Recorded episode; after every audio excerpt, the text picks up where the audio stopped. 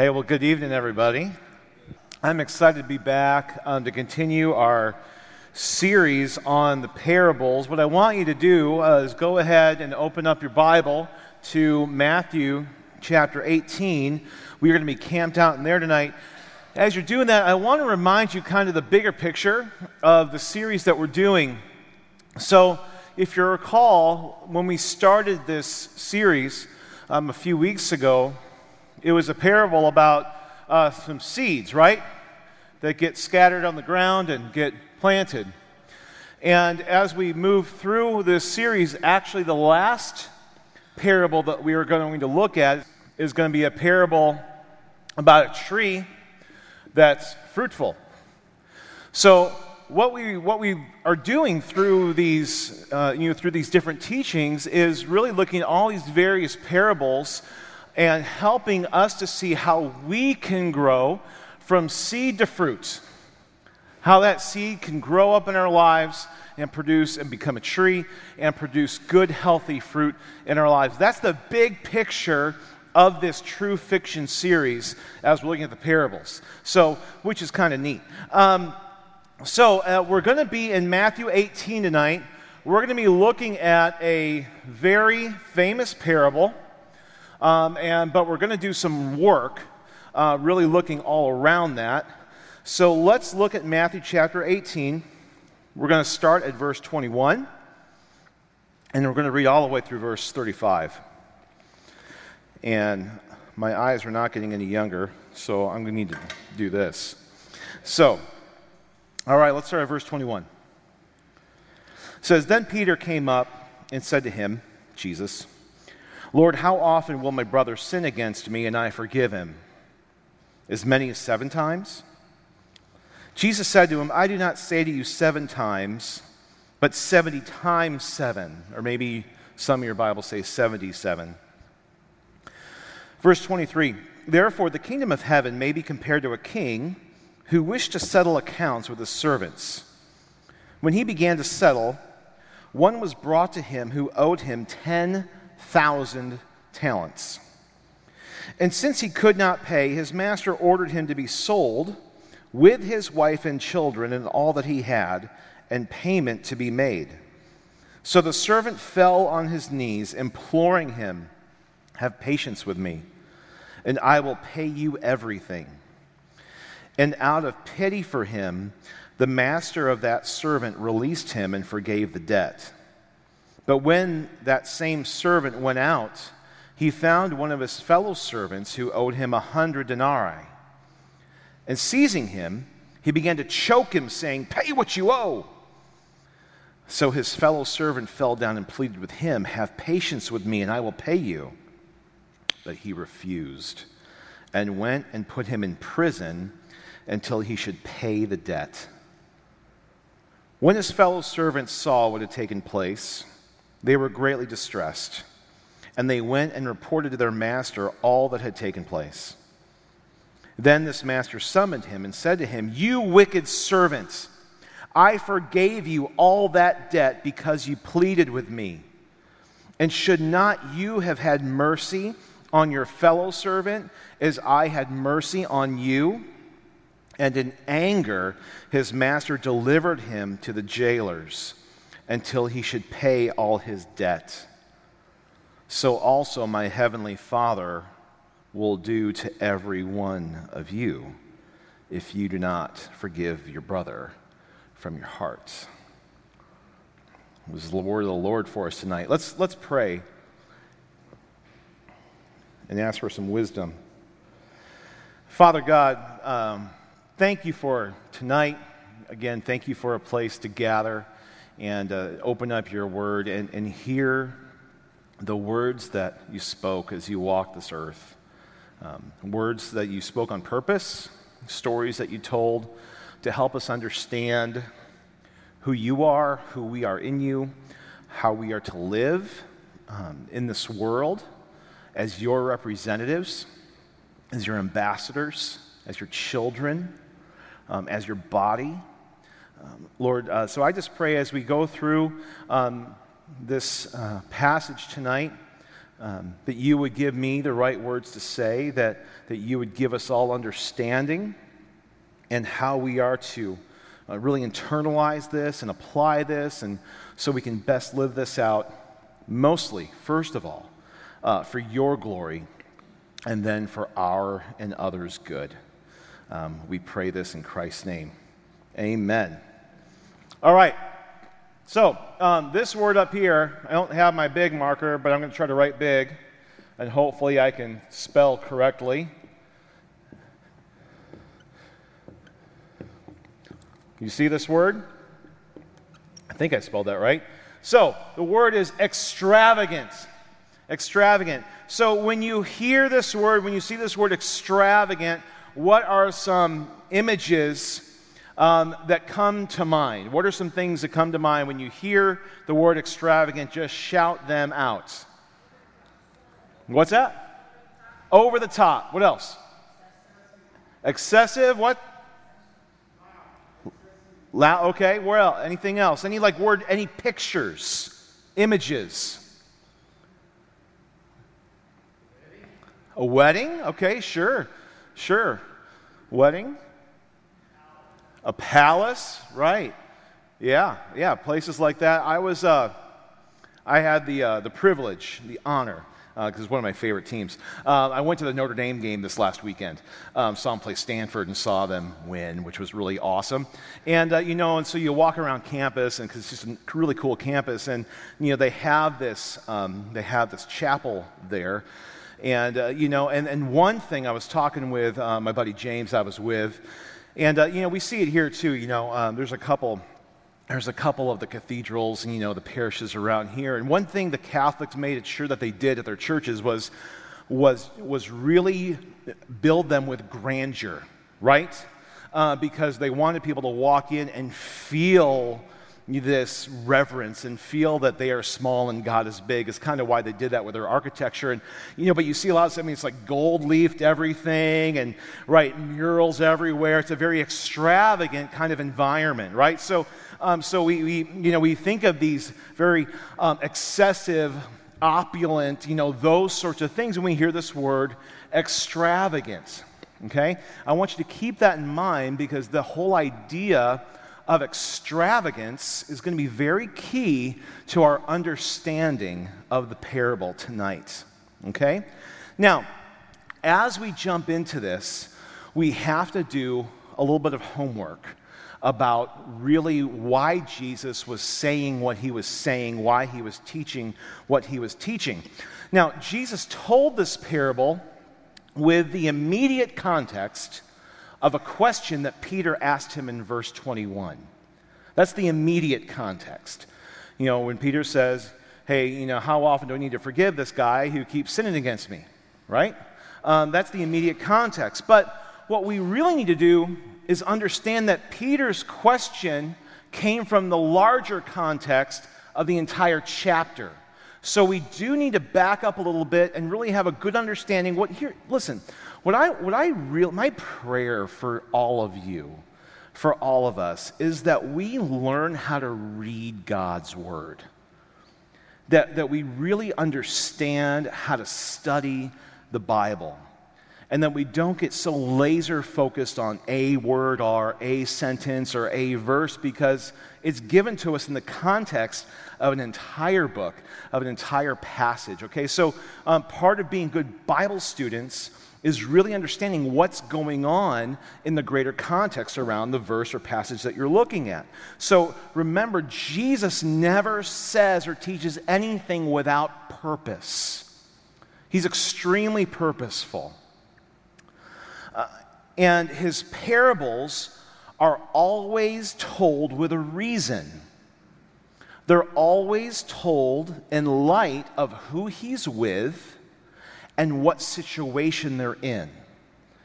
And so Jesus tells a story to help us understand um, a truth about God and his kingdom and how life is supposed to work in us with him in light of those things.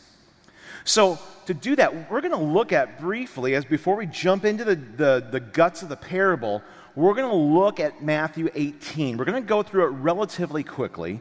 Um, but what we need to understand is all of Matthew 18 is talking about how sin is to be dealt with as a community.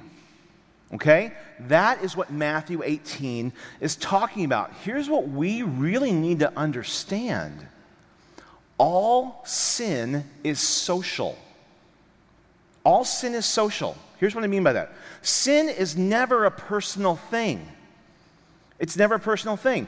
Because here, here's when you know we are designed for and we are saved into a community, into a family, into a body, right? We just, we, we've been doing a series on Sunday mornings earlier, just a few weeks ago, you know, talking about these things.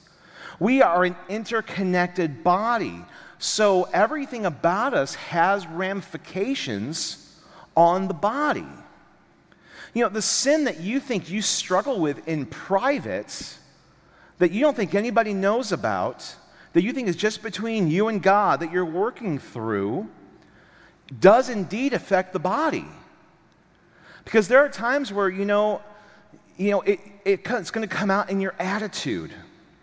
It's going to come out in maybe how you distance yourself. It's going to come out in, you know, maybe you have a sharp word, um, you know, and how you, and how you speak and things like that. So, all sin is social. All sin has social ramifications on the church, on the body of Christ. And that's why Jesus gave us a very exhaustive teaching as we look at Matthew 18 to help us navigate through this, because it's a big deal, it's a hard thing. Okay? So Matthew 18 takes a look at sin, um, it looks at its causes, it looks at responses, and how we are to repent and forgive. That's what Matthew 18 is looking at. So let's just kind of look at this section by section. Um, we're not going to read the whole chapter. I'm just going to reference them. I'm going to trust you guys to be good Bible students and take your Bibles home and read them later this evening or tomorrow or the rest of the weekend, okay? So, the first six verses of Matthew 18. Matthew 18, 1 through 6, that's the first section of teaching we get. And what Jesus is teaching here, he is warning us on causing others to sin and the consequences that follow that. That's, that's what Jesus is talking about in these first six verses. I mean, they come to him and they start this chapter off asking Jesus, Who's going to be the greatest in your kingdom? Who's the greatest? Right? Now, we're like, okay, that actually sounds like a pretty decent question. That's a good theology question, something we want to know. I'm just glad at this point James and John aren't asking him again, kind of fighting over position, because we read that a couple times. You know, James and John have gone to Jesus and they, they want to be sitting at his right hand. Their mom comes and talks to him about it. It gets kind of crazy. So, but they're just asking a good question Who's the grace in your kingdom? Jesus calls over a little child and uses the child as an illustration uh, about humility and, uh, and those sorts of things.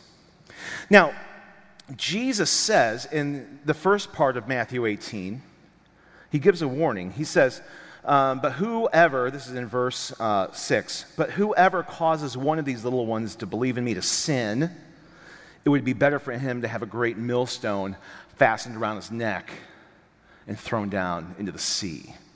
Okay, pretty extreme thing here, but here's what I want us to, to see. Um, because sin comes up a couple times in this chapter, this is actually a different word uh, for sin. Um, and this word, the Greek word, I'm going to try to be impressive, right, with Greek, um, is, I need to read my notes, is scan dal idzo. Okay? That's the, that's the Greek word for sin. And here, and you, you, can, you, can you see a, a, a root of a word, that, of an English word in here? Can you see scandal in here? Right. Um, so um, this word, scandalizo, actually literally means stumbling block. Um, or it could mean to trip up or to entrap. That's where we get scandal from. That's the word translated sin in verse 6. Okay? Now, there's a specific consequence with this type of sin, this causing to be a stumbling block. And here's what we need to understand about sin, everybody. On one hand, all sin is equal in the sense all sin will separate you from God, and you need a Savior for, for that sin, no matter the degree of it. True? All sin is equal in that, in that light. But on the other hand, not all, sin, not all sin is the same. Some sin has greater consequences than other sin does. Jesus makes a very clear point here that if you cause a little one to stumble, that has a significant consequence to it. Um, he, Paul writes in Corinthians about how sexual sin has different effects and consequences than other sin. Okay? So this is a clear teaching in Scripture, and I could pull out you know, you know, a number of other passages, but for sake of time, I can't do that.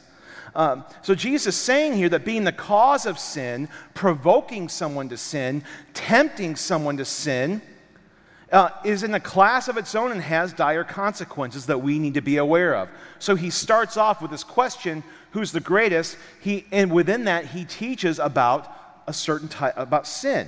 Now, in the next section, in verses 7 through 9, um, he talks more about temptations, temptations that come on you for sin. And his big point here is that we should take whatever measures are necessary for us to not be in a position to cave into the temptation to sin. We need to be willing and prepared to take action, maybe even sometimes extreme action, to not put ourselves in a position to dishonor the Lord or to sin against somebody else. We need to be prepared to do that. You know, so when, we, when Jesus talks about denying yourself, taking up your cross, you know, this is a common theme that we hear all throughout Scripture. We don't just get to do whatever we want, we don't get to minimize things. We need to take sin seriously. And let me point out here, too, that, you know, sin looks different to everybody. What's a, tem- what's a strong temptation for you may not be a strong temptation for somebody else. So we need to be very careful that we are not, you know, projecting our convictions, our personal convictions, uh, you know, that, m- that might be a gray area sort of thing, you know, on somebody else and judging them accordingly to that. That's not right to do. You know, you know, let me give you a for instance. This is a completely anonymous story. This is not personal at all. Okay? So, you know, if you open up the Oreos and you eat one Oreo, for you, or for me, maybe, hypothetically, that one Oreo could lead to eating the whole bag. True? Right? Who's with me? I mean, I didn't raise my hand for that. I mean, you know what I'm saying? You know, some, some, somebody else may not, have the, may, may not have that issue. Okay? Okay? Yeah, I'm with you, Olivet, all right? I'm bringing you Oreos next week, sweetie. Uh, but you understand what I'm saying? So we need to, we need to be, we just need to be aware and honest about it. And again, this is a whole other issue Paul talks about exhaustively in Corinthians, okay, about those sorts of things.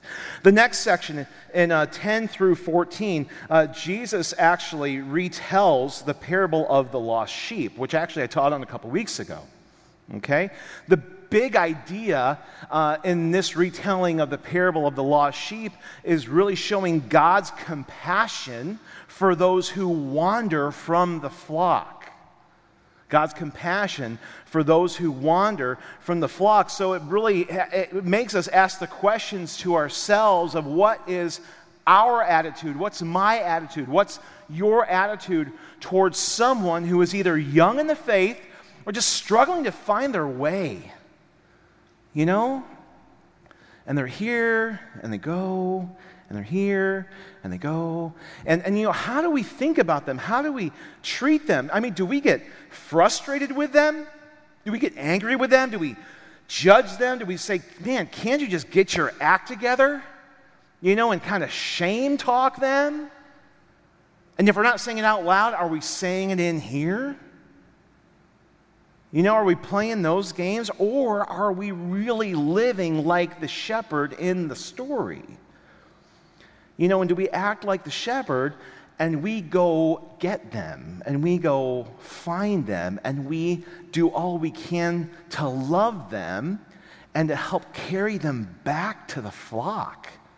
where they're going to be safe and where they're going to thrive and where they, they can be cared for and where they can find their way. Right?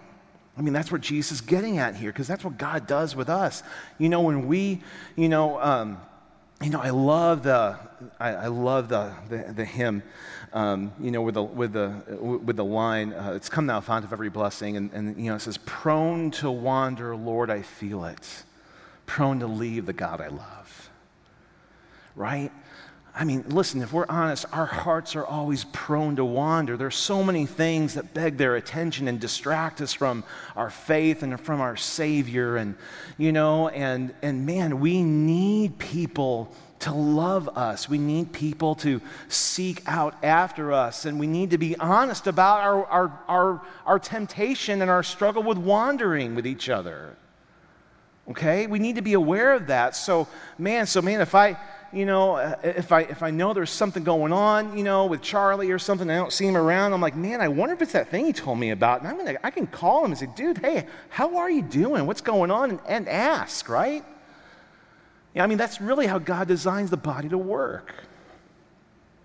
And then this, this uh, next section, uh, verses 15 through 20, um, Jesus talks really here about how to rightly confront someone who has sinned against you. That, that's kind of the big picture with this. And, and the person potentially isn't aware of it, okay, or they may be blinded by it.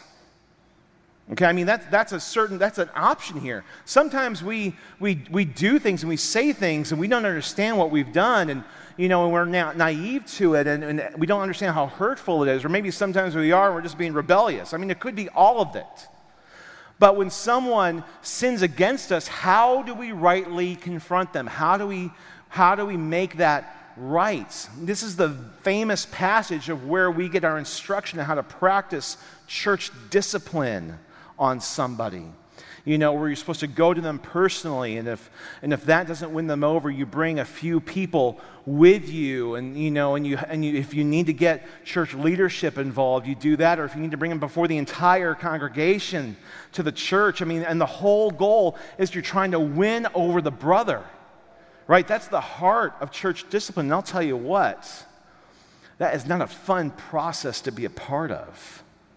It is a weighty process. If there is something that's going to cause a minister, a pastor, someone involved in the church discipline process to lose sleep, it's going to be this. Because it's hard, it's hard stuff. It's really hard stuff. It's heart wrenching. You know, but the whole point, like I said, is really it's how to rightly confront and with the right spirit, with the right goal, with the right purpose. I do want to pause because uh, since I have the opportunity and we're in this passage, um, I, I, I want to clarify a couple misunderstood verses in this section, real quick, before we move on, because I, I, I just felt it was important to do.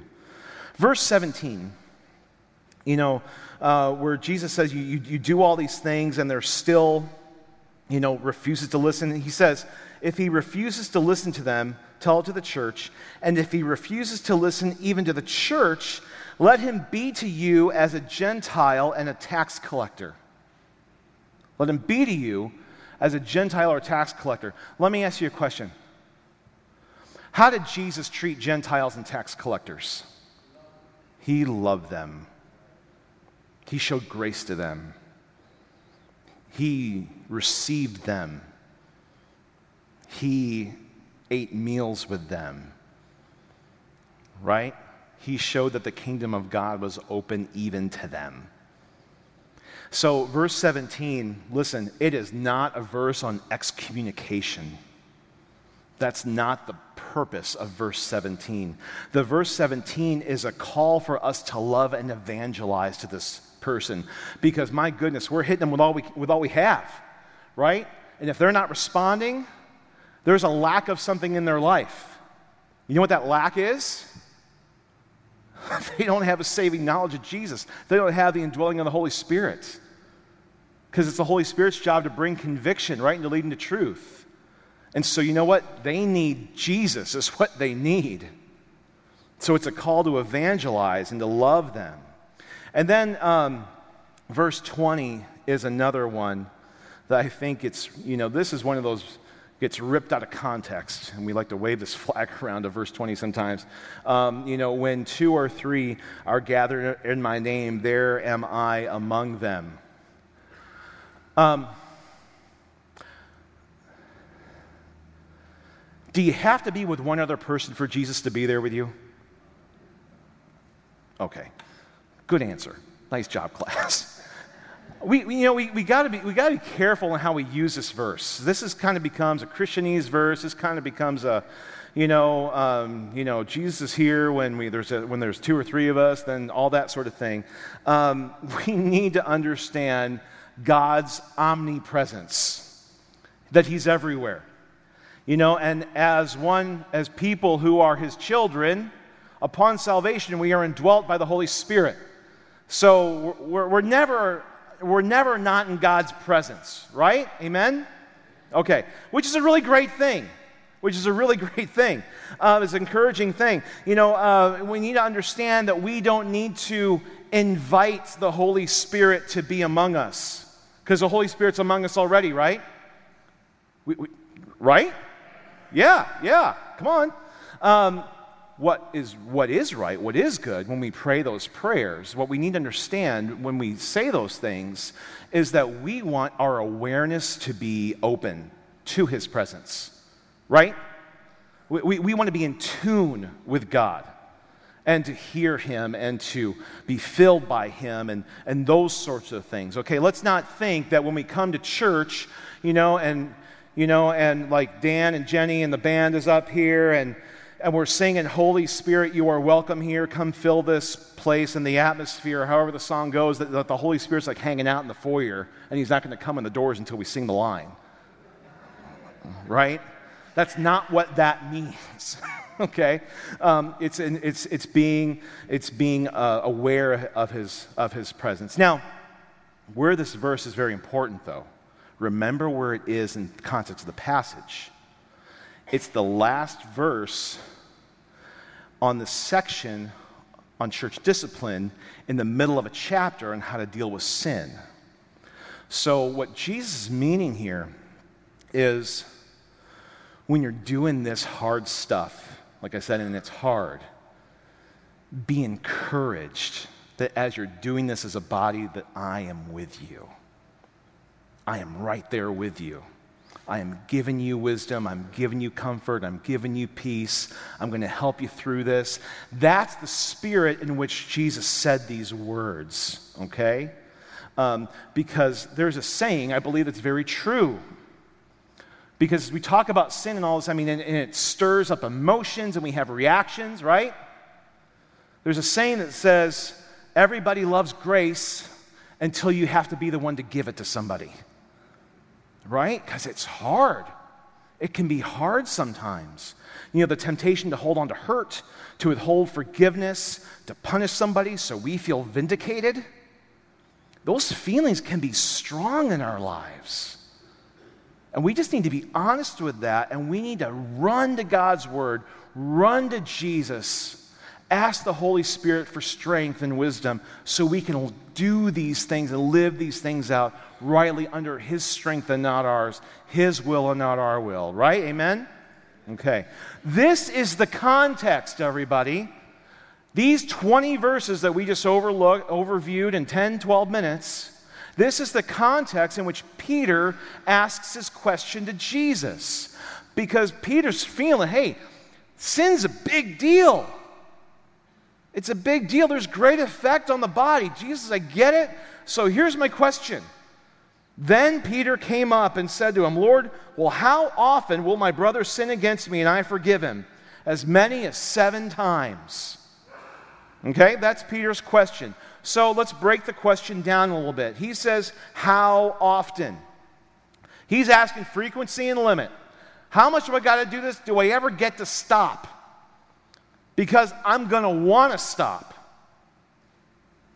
Right? So he's, he's kind of trying to figure that out. Jesus, help me out here. Because, I, I mean, just like you and me, Peter's been sinned against a lot.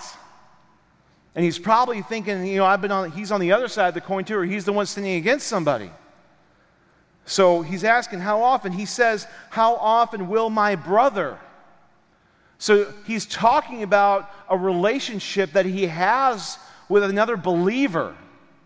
You know, we look at it with each other, not just family, but in the church as we're brothers and sisters in Christ. And we have, you know, these, when these conflicts and these things come up, right? And so, you know, if it's, hey, if it's with someone that I don't see all the time, that one's easier. But I got to see this person a couple times a week. You know, I'm in small group with, with this person. How do I do this? That, that's, where, that's where Peter's going. And now, he uses, he uses the word, the word is translated sin. How often will my brother sin against me? Now, this is a different word for sin than we came, that was in the beginning of the passage. This is why I'm writing these both up here so you can see. So, this word, let me get my spelling right. Whoop, that's an R. Uh, yeah. Um, so this word is hamartano. Hamartano. That's translated sin here. Okay, and this is the, the, more regular word for sin that we see in Scripture. This is the word that we, we've, we've all probably heard this definition that literally means to miss the mark. To miss the mark. This is God's perfect desire right here in the center of the bullseye. And instead of hitting the bullseye, we're hitting the edge. You know, you know, I don't know if you, you guys remember, you know, um, they're still around, but they were super popular like 10, 12 years ago when the Wii video game system came out. And on Wii Sports, you could play like the archery game, you know, and if you didn't like do the wind ride and all that sort of thing, you know, and the, the arrow's flying off, you're not hitting the mark. Okay? That's kind of the, that's the idea. It's a violation of God's law. It's a violation of God's law. Now, and in, and in this context, it's specifically in relationship with another person because Peter says, How often will my brother sin against me? So he's talking about this personal relationship. Now, we certainly miss the mark with God, but we also miss the mark with each other. That's what, Jesus, that's what Peter is, is asking about here. Okay? Um, the, the person sinned against him. It's personal. There was a broken relationship. There's a broken relationship. When you sin against somebody else, the relationship breaks a little or a lot, depending on what the sin was. And then he says, Forgive. How often will I forgive him? Well, what does forgive mean? Forgive means to release someone from a debt that is owed. Release somebody from a debt that is owed, letting go of a vindictive spirit, letting go of a vindictive spirit, and entrusting that person to God. That, that's what forgiveness is. Releasing from a debt that is owed, letting go of a vindictive spirit, and entrusting that person to God. Um, 1 Peter 2, verse 23, um, really talks about this last part um, Peter's writing about Jesus. He, he says, When he was reviled, he did not revile in return. When he suffered, he did not threaten, but continued entrusting himself to him, God the Father, who judges justly. Okay? So part of our forgiveness, you know, with those who sin against us is entrusting them to God, of God being their judge, and we're going to really let God take care of it. Okay? Because it's way above our pay grade. Okay? So that's what forgiveness is. See, well, forgiveness restores a broken relationship. That's what forgiveness does. When God forgives us, when He saves us, when our faith is placed in Christ, our broken relationship with God is, is restored, right? And we apply that to each other as well. So forgiveness restores a broken relationship, but we need to understand forgiveness also doesn't always remove the consequence of the sin, does it? Um, perfect example, probably the most famous example, is David and Bathsheba.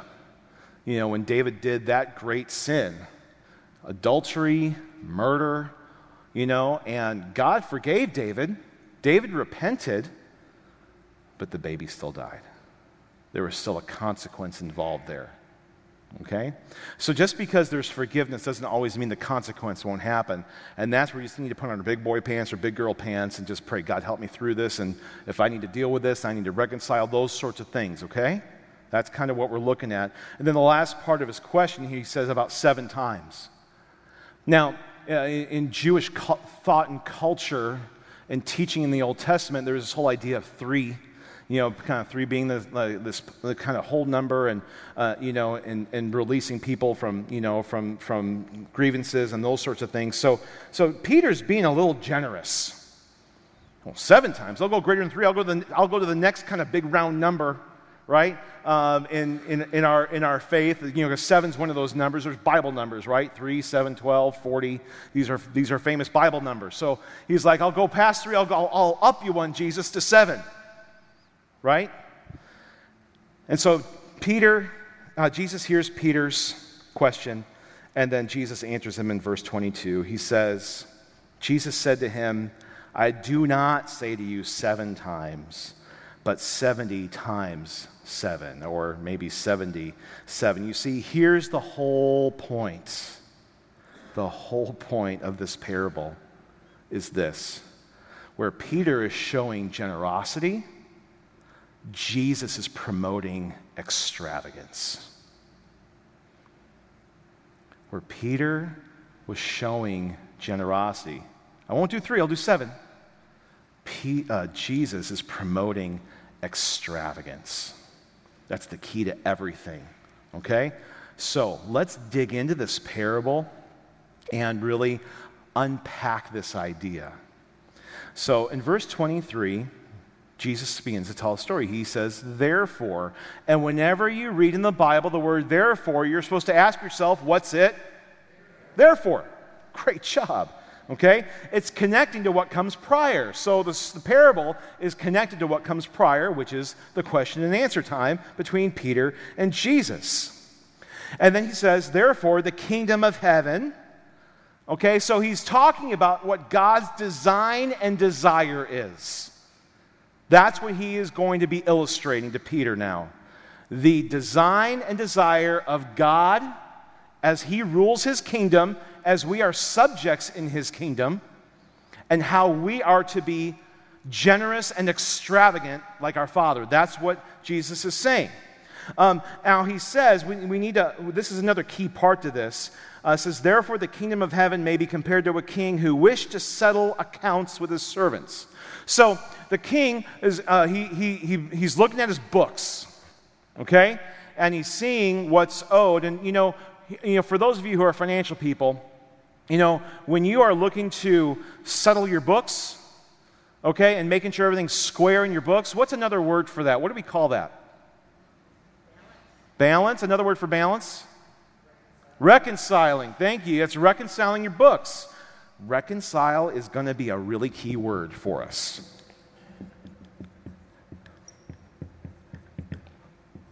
Reconcile is a key word for us. Okay, verses 24 through 27 is the first part of the parable. It's about the king, it's about the servant, and it's about the debt. The king, the servant, the debt. And these verses show us two main things in 24 through 27. It, one, it shows us the immense size of this debt. We're going to talk about that in just a few seconds here the immense size of the debt, and also the extravagant grace of the king. Okay, that's the big thing we're going to get out of these few verses as Jesus starts this parable. Now, he says that this servant owed the king 10,000 talents. 10,000, everyone say that. 10,000 talents. A talent is actually a weight of measurement. Okay? Now, what this weight of measurement would equal would equal about 20 years.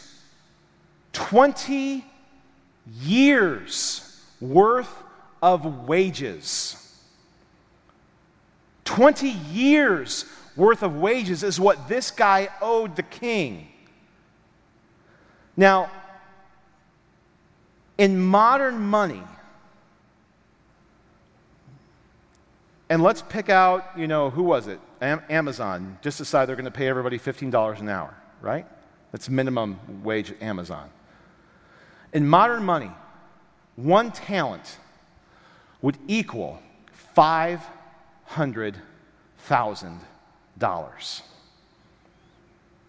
$500,000.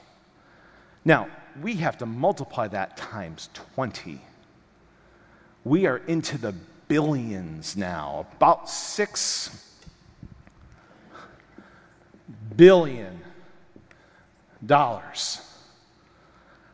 I don't know what in the world this servant was doing with that kind of money from the king. I mean, that's a crazy investment, right? But six billion. Now, because listen, the point isn't exactly how much money it is, but the point is to illustrate the vast amount of this debt. Okay? Now, the king sees that this is freaking the servant out. You know, there's no, how in the world do you repay that? You can't repay that. I was looking up, like, the, the list of billionaires in the world. You know, I mean, there's crazy money out there, everybody. There's crazy money out there. To get down to people who are worth six billion, do you realize you're in like the high 200s? Like they're way away from the guy who's number one. They're way away from Bill Gates, who's like 98 billion. I can't even count to 98, like by ones, much less billions. Right? I mean, so we're talking, this is like crazy money. But the king has pity. And the king actually grants forgiveness of this debt. That is mind blowing to me.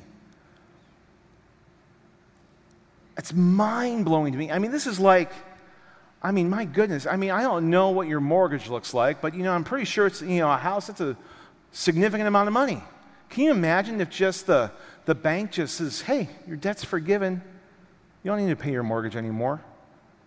I'm like, whoa, you know, I'm heading to Hawaii tomorrow, right?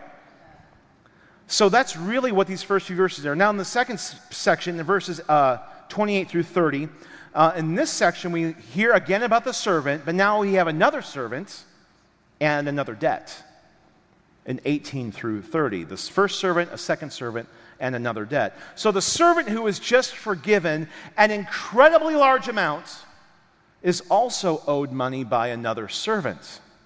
And a good chunk of change. A good chunk of change. In today's money, the, the, the, the, the 100 denarii that is, denarii that is um, owed um, would be about 20 grand. Okay? About $20,000 in today's money is what the second servant owed the first servant. Okay? Because one denarii was about 20 weeks, five months worth of money. So, money you feel, but comparatively to this, uh, it's insignificant, right? It's insignificant. So the second servant does the same spiel to the first servant, pleads with him, right? Just like the first servant pleaded to the king. Did the, did the first servant respond the way the king responded in the story? No, not at all. There is no grace.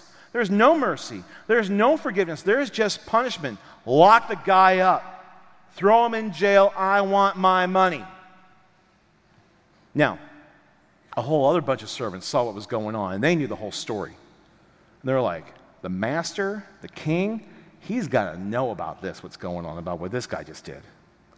So the other servants find out, and they bring the terrible news back to the king. And then we get to the last part of the parable in verses 31 through 35. 31 through 35. Um, now, the master hears the story and he calls that first servant back. he calls him a wicked servant. Okay? See, the king expected that the servant would act like he did.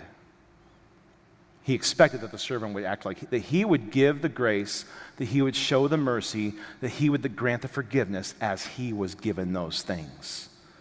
You know, he expected that his act of mercy would lead to others' acts of mercy. But here's the thing if you're a type of person that operates from a point of selfishness, that operates from a point of pride, that operates from a point of entitlement, things like that, you will never let things like mercy motivate you to be merciful. That's not in your wheelhouse because you're all about you. You're not about being that kind, showing that sort of graciousness to another person. Okay? Now, as this, as this section goes on, there are great consequences to the servant and his actions. Um, you know, the, the king brings out this whole idea of mercy. Listen to what he says. He says, You wicked servant, I forgave you all that debt because you pleaded with me. And should not you have had mercy on your fellow servant as I had mercy on you? And in his anger, and rightly so he was angry, he delivered him to the jailers. So this whole idea of mercy now comes up. And we see how mercy is connected to forgiveness. Mercy is connected to forgiveness. What is mercy? Mercy is the removal of a deserved punishment. That's what mercy is the removal of a deserved punishment. People used to ask me all the time, like, what's the difference between grace and mercy? Grace is getting what you don't deserve. Grace is getting what you don't deserve a blessing that you don't deserve. Mercy is the removal of a punishment that you certainly deserve.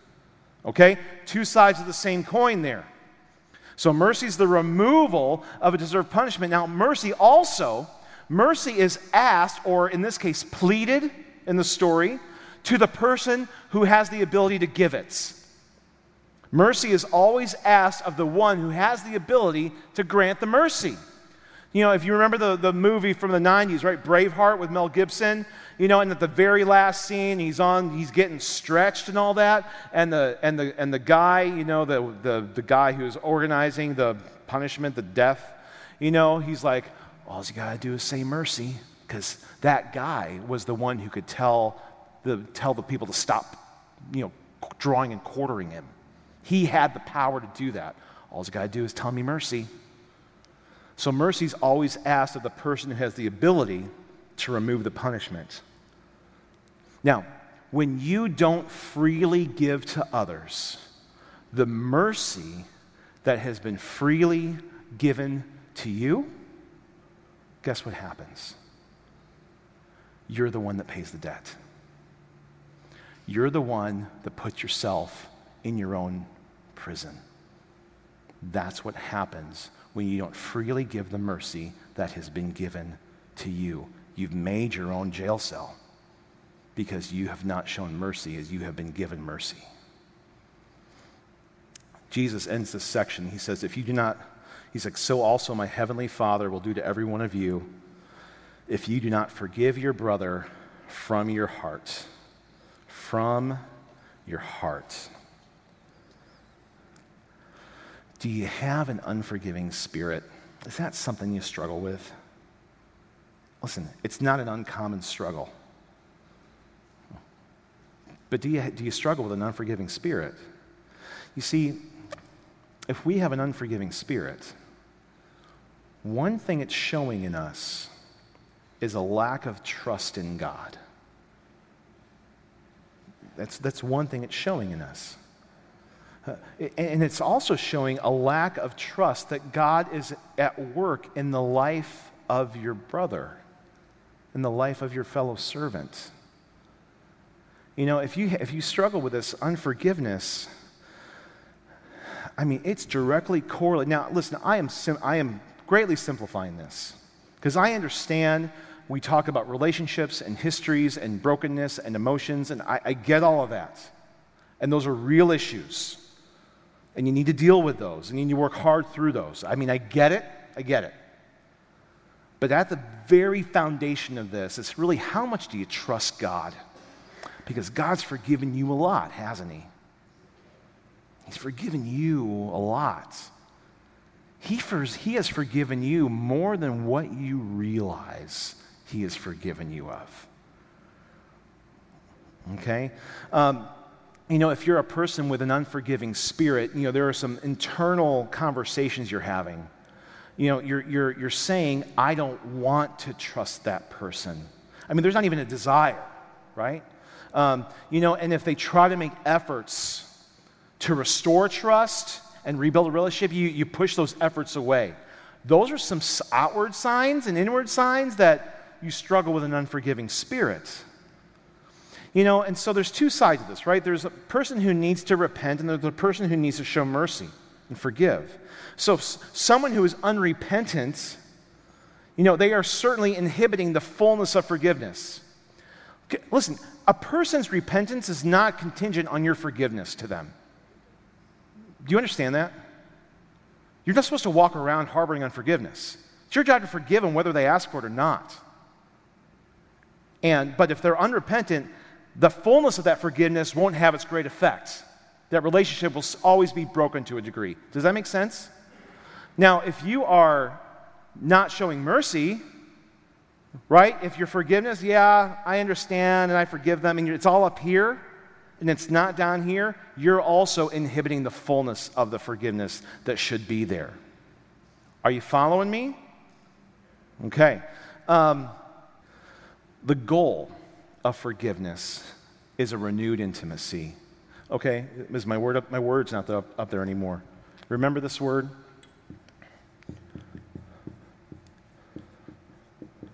Reconciliation.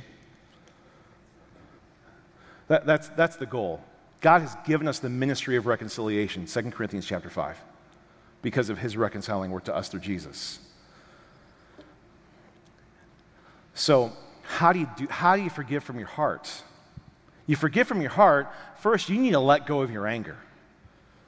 Okay, because there's emotion tied to this. And so if you're walking around angry, that you know, and you're just holding on to that because it makes you feel good, okay, and it's kind of being a little vindictive, like you're getting some justice out of it, man, you've got to let that go. And you got to remember what God said to Jonah. He says, Jonah, does it do you good to be angry?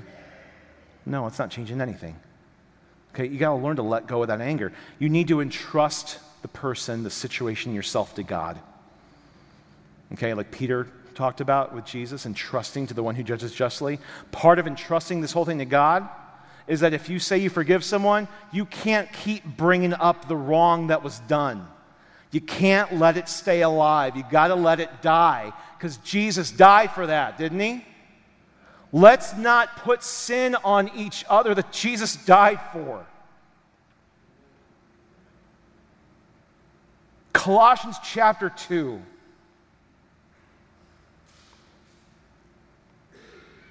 And trust to God, and then do good as you have the opportunity to do good to them. You know, um, you know, it says in uh, Timothy, in, in, in 1 Timothy, it says, do good to everybody, especially to those in the household of faith. Right? I mean, so we got to let go of anger and trust to God, and man, we're going to do good to them. And this is how we forgive and practice forgiving from our hearts and loving people that way. You know, and remembering this whole extravagance that we were given so we can be generous. So, the whole parable, the whole parable is about God's forgiveness of your sin and your forgiveness of other sin. That's what this parable is about. And so the question that Peter asks is our question how do we forgive and keep forgiving the sin of others? How do I do this, Jesus? How do I do it? As many as seven times. And we remember the extravagant forgiveness that God has shown you his extravagant forgiveness fuels your generous forgiveness. God's extravagance fuels our generosity. God's extravagance fuels our generosity. That's what we have got to remember. Any sin that another human can commit against you pales. Listen, the $20,000 sin that that person did to you today or this week pales in comparison to your $6 billion sin against God that He has wiped off your books.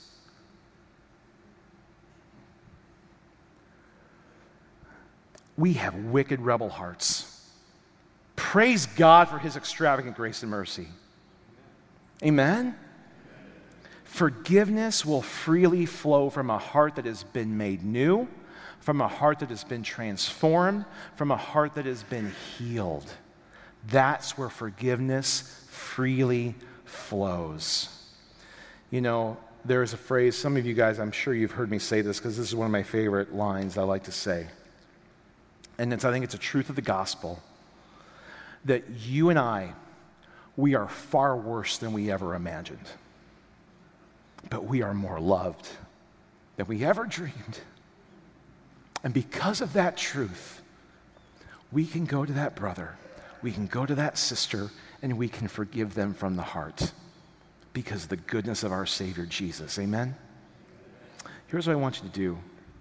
Um, I don't know if I'm going to bring everybody down today. I, I, I want you to give him, I, there's a few questions on your sheet. I think, you know, I, I just want you to just take a couple minutes. And I want you to think about some relationships in your life. Is there someone in your life that you need to forgive right now that's been really hard for you? Um, you know, is there something that you're holding on to? You know, and in this, do you need to take a minute to remember what God has forgiven you of? Take a minute to remember his extravagance so you can be generous. So I don't know, Brandon, if we can just throw on some music for like a minute or so. Um, let me just give you guys just, just some time. And you know what? If the person's in the room, man, walk across the aisle and have a little party of reconciliation Or make a phone call or get your phone and text someone and say, Can we grab coffee in the morning? Okay? I mean, do something with it. So let's just take a couple minutes of quiet. I'll give you guys time to reflect and pray, and then I'll close this up in prayer in a minute.